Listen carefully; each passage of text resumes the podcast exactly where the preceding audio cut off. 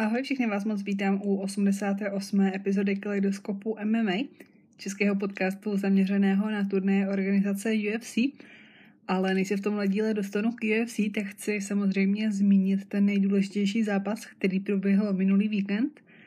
A to, a schválně mi asi dejte vědět, který zápas jste mysleli, že zmíním, ale je to pochopitelně zápas Coryho Andersona s Dovlecanem Jakšimuratovem, který Cory vyhrál na Ground and Pound ve třetím kole a postoupil do semifinále Pyramidy Bellatoru v polotěžké váze, kde na něj teď v eh, červenci bude čekat starý dobrý známý Ryan Bader. Na druhé straně povouka pak postoupil šampion Vadim Nemkov a ten čeká na vítěze duelu Johnsona s Romerem. A teď už teda ale k turnaji UFC Vegas 24, který proběhlo minulou sobotu a vedle skvělého představení Roberta Vitekra, ke kterému se ještě vrátím, jsme mohli vidět téměř všechny zápasy na tři kola. Ten gala večer byl opravdu dlouhý a jediná dvě ukončení si připsali Tony Gravely, který v úplně prvním zápase vyhrál po minutě a půl na jediné KO večera a Gerard Mershar, který se po rychlém ukončení od Čimajeva vrátil v dobré formě a zápas ukončil gilotinou v prvním kole, kterou se dostal na první místo v nejvíce submisích ve střední váze v UFC. A oba si za to ukončení samozřejmě odnesli bonus za výkon večera.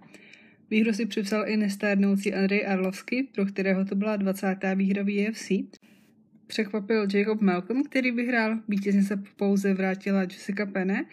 Vyhráli i Tracy Cortez, Luis Peña, Austin Hubbard a Alexander Romanov si připsal výhru nad Espinem, když po kolenu do rozkroku nemohl pokračovat a vylepšil si tak skóre na 14-0. No a bohužel turnaj přišel chvíli před začátkem o zápas Stevens Klose. Ne, počkej, to je ten fotbalista. O zápas Stevens Close, kdy se Drakar zranil při stardownu, kde ho Stevens strčil a nemohl kvůli tomu pak nastoupit. A teď teda ještě něco víc k zápasu Vitekra s Gastelumem, ve kterém si Robert Vitekr upevnil pozici jedničky střední váhy a narrativ u všech rozborů byl ten, že by to mělo být on, kdo zde dostane možnost zápasit o titul, a to dříve než Vettori, který tam seděl v publiku a po konci zápasu měl výraz, jako by mu ulítli včely. Whittaker se od prohry s Adesanou zlepšil jak ve wrestlingu, tak i v postoji a během posledních devíti měsíců jasně porazil Derenatila, Jareda Canoníra a navíc i Calvina Gasteloma. Navíc nabízí i Whittakerem navrhovaná možnost zápasit v Austrálii nebo na Novém Zélandě s fanoušky – ale přes všechno tohleto nicméně teď vypadá, že Adesaniu čeká nakonec jiná odveta, a to odveta právě se zmíněným, zmíněným Vetorim, která by měla proběhnout 12. června na UFC 263, kde je naplánovaná i další šampionská odveta mezi Figueredem a Morenem v muší váze. Hlavním tématem téhle epizody bude ale turnaj, který je naplánovaný na sobotu 24. dubna, do florického Jacksonville, kde se na UFC 261 dočkáme vedle tří titulových zápasů i plné haly fanoušků, se kterými UFC počítá i pro následující číslované turnaje. Před zápasy začnou pro nás přesně o půlnoci ze soboty na neděli a představí se v rámci nich poprvé v UFC hned tři noví čínští zápasníci. Kartu otevře ve slámové váze na Liang v zápase s Ariany Carnelouzi Willang Aori se v muší váze postaví rozetému Jiffu Molinovi. Nejvíce se ale mluví o tom třetím z trojice nováčků a tím je Ju Rong, kterému se v lehké váze postaví Kacula Pargas.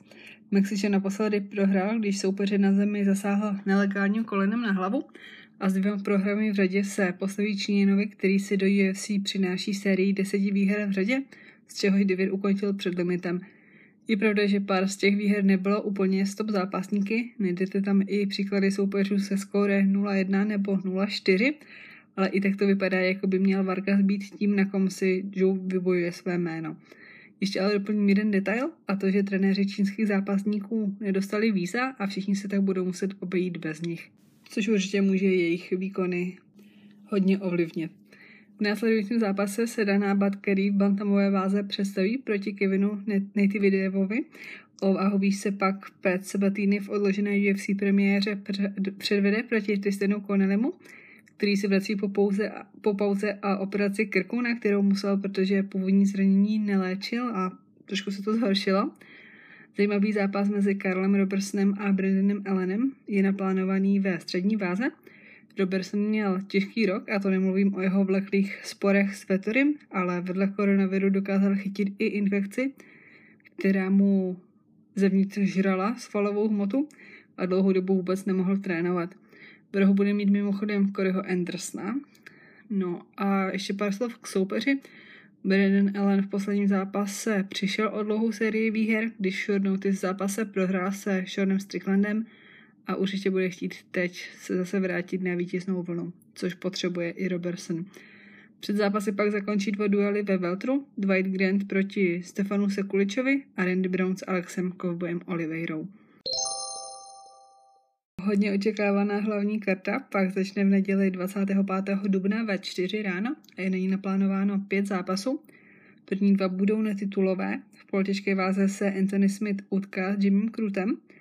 Jak asi víte, v loňském roce se Smithovi moc nedařilo, měl problémy s výkonností, skoro jako by se na něm ta porce zápasů, které už absolvoval, začala velmi negativně projevovat. Na druhou stranu ale Smith moc dobře ví a vlastně sám to v rozhovoru i říkal, že Krut ho nemá vlastně čím překvapit.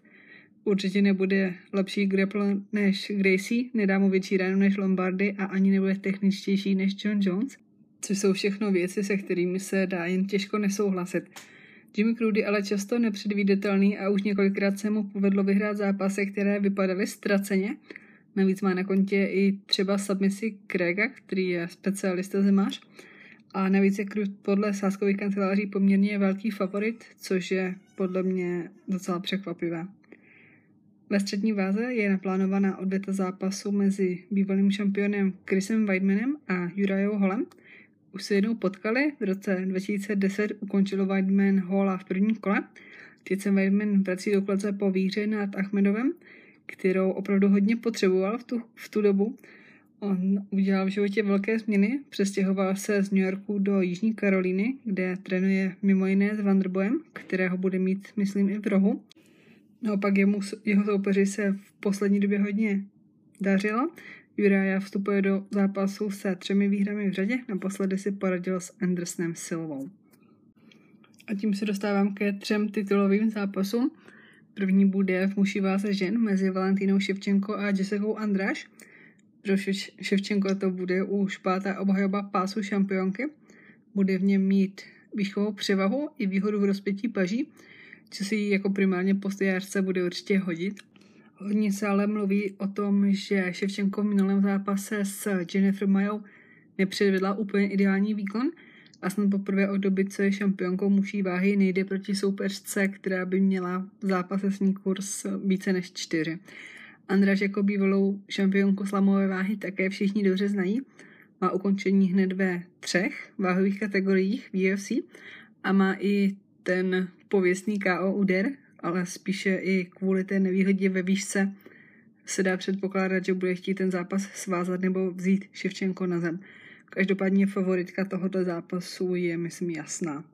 To ale neplatí o duel o pás šampionky slamové váhy mezi Bailey Zheng a Rose Namajunas, kde mnoho lidí favorizuje právě vyzývatelku na majonez, byť to její třetí kolo v zápase s Andráš nebylo úplně příznivé pro ní. Ženk má za sebou těsnou válku s Joanou a vlastně se úplně vyhnula zápasní bez fanoušků. Byla na tom posledním gala večeru s nimi a vrací se teď až po více než roce.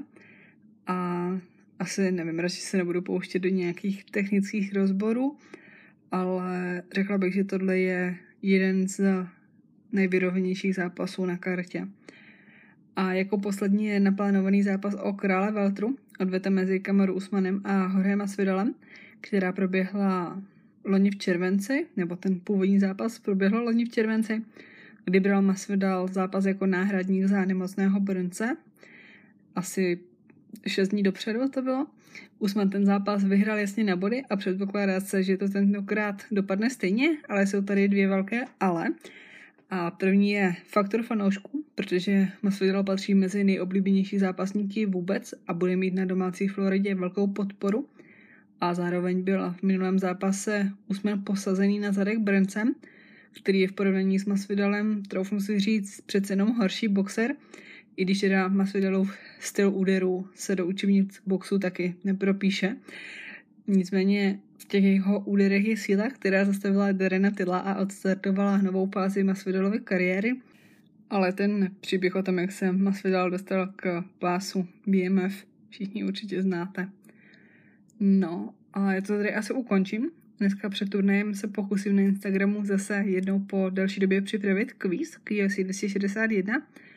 Každopádně všem moc děkuji za poslech a budu se těšit zase za týden. Tak ahoj. thank you